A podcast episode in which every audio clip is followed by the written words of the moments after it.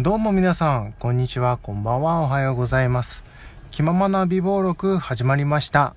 2019年7月1日、月曜日でございます。どうもいくでございます。なんか、週1が定着してきましたね。まあなんか、その、まあ気ままに配信しますって決めてから、なんか、この月曜日に配信することが多い多いですよね。てか、月曜日しか配信してないような 気もしてるんですが、えー、まあ今月も4月も、えーまだまだ梅雨がね、えー、ま、梅雨の真っ最中でございますし、ちょっとね、九州の方ではちょっと大雨が災害級だと、えー聞いておりますんで、九州地方に行かれる方、そしてお住まいの方をお気をつけ遊ばせというわけで、早く夏が来ないかなと思う今日この頃でございます。あの、先日、えーこの福井にですね、あの、あの、超国民的ロックバンド、 B'z、そうです、ビーズじゃないですよ。 B'z ですから。の、えーツアーに行ってまいりましたよ。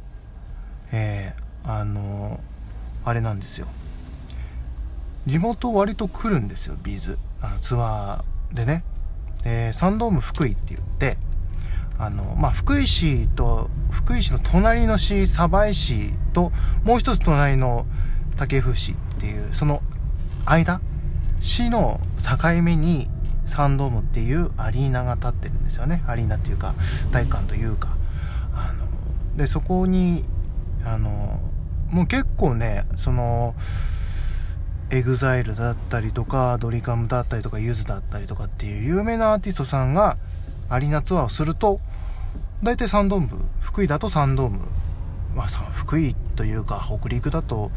最近多いですね、サンドームが。で、ポルノもね、今年、久しぶりに、え4年ぶりぐらいにサンドームでやりましたし、非常にね、アクセスはす、うん、まあ、いいちゃいいんです。その国道のね、8号線の近くに、あの立ってるので、車で行くといいんですけど、車だと駐車場絶対入れない。入れ、入れ、まあ入れますけど、詰め込み式なんで、あの、うかうかしてると、あの、止めれないっていう。そんな、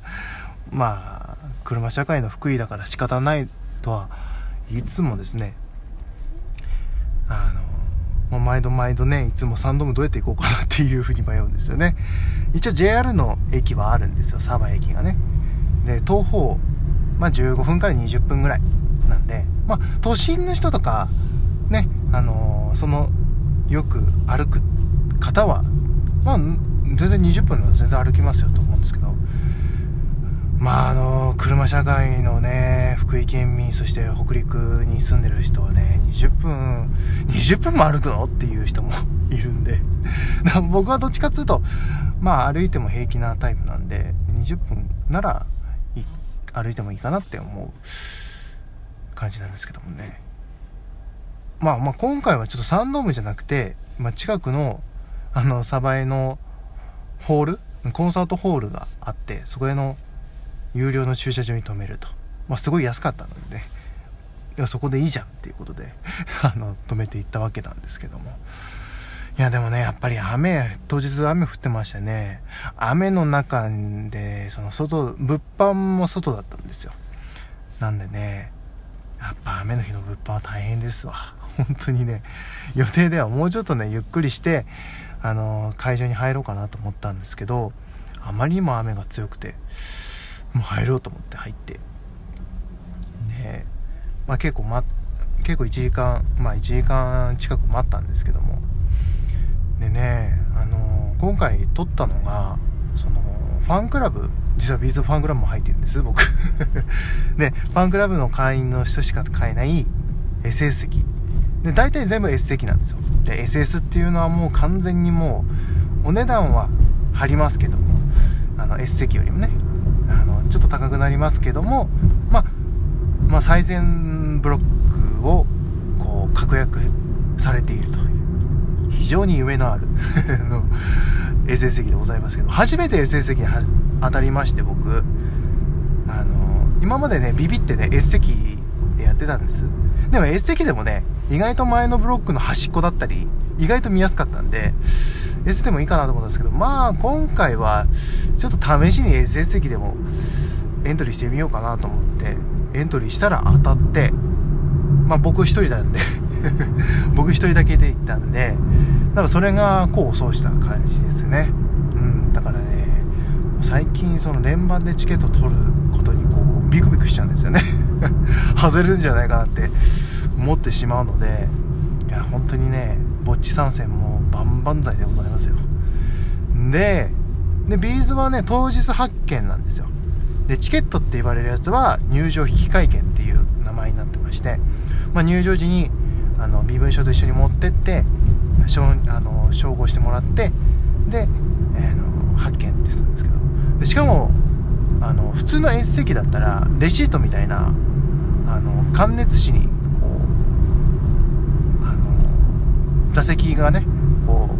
う印刷してある紙が出てくるんですけど SS 席はねリストバンド型なんですよそれが。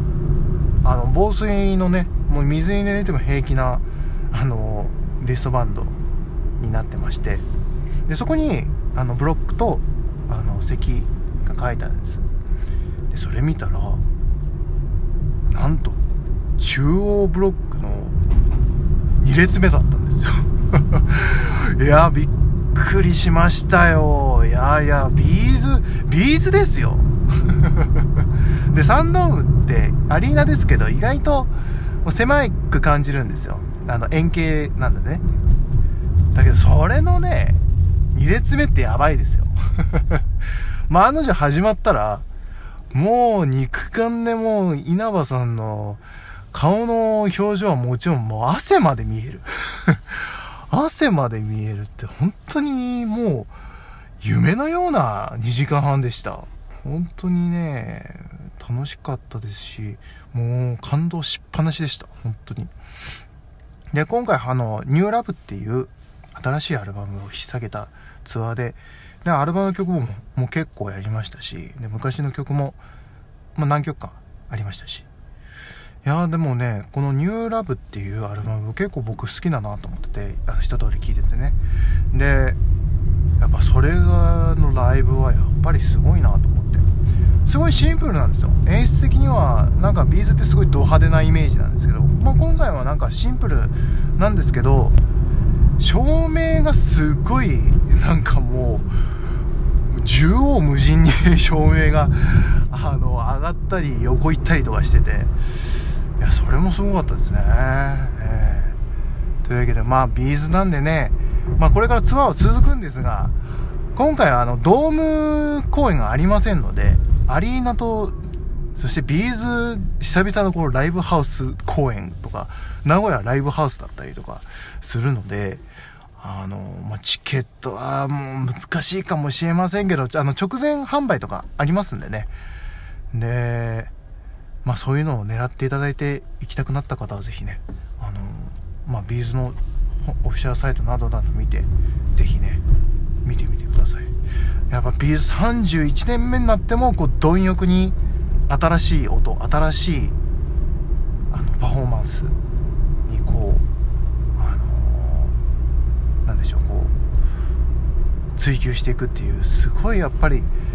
プロプロはすごいなと思いました。もうアーティストじゃなくてもうアスリートですよね。いやそんな感じでございました。はい。というわけで今日は、えー、ビーズのライブに行ってきたよという話をさせていただきました。いかがだったでしょうか？えー、この番組の公式ツイッターございます。レディオアンダーバーイク1991、レディオアンダーバーイク1991でございます。ぜひフォローしていただければ、あの、トーク更新時更新させていただきますし、いろいろね、あの、お便りとかも募集しておりますんで、ぜひぜひよろしくお願いします。さあ、というわけで、いつもの通りジムに到着しましたので、え、今日はこの辺でということで、あのー、まあ、7月になりまして、あのね、MBS とのね MBS ラジオさんとのあの新番組がラジオトークの新番組が始まりますねいやーこれはすごい嬉しいですねこの話はねまたねあの機会を見てまた話させていただきたいなと思っておりますんで、はい、よろしくお願いします。というわけで、はい、止まりました。はい、というわけで、えここまでお相手は、いくでございました。それではまた次回まで。バイバイ。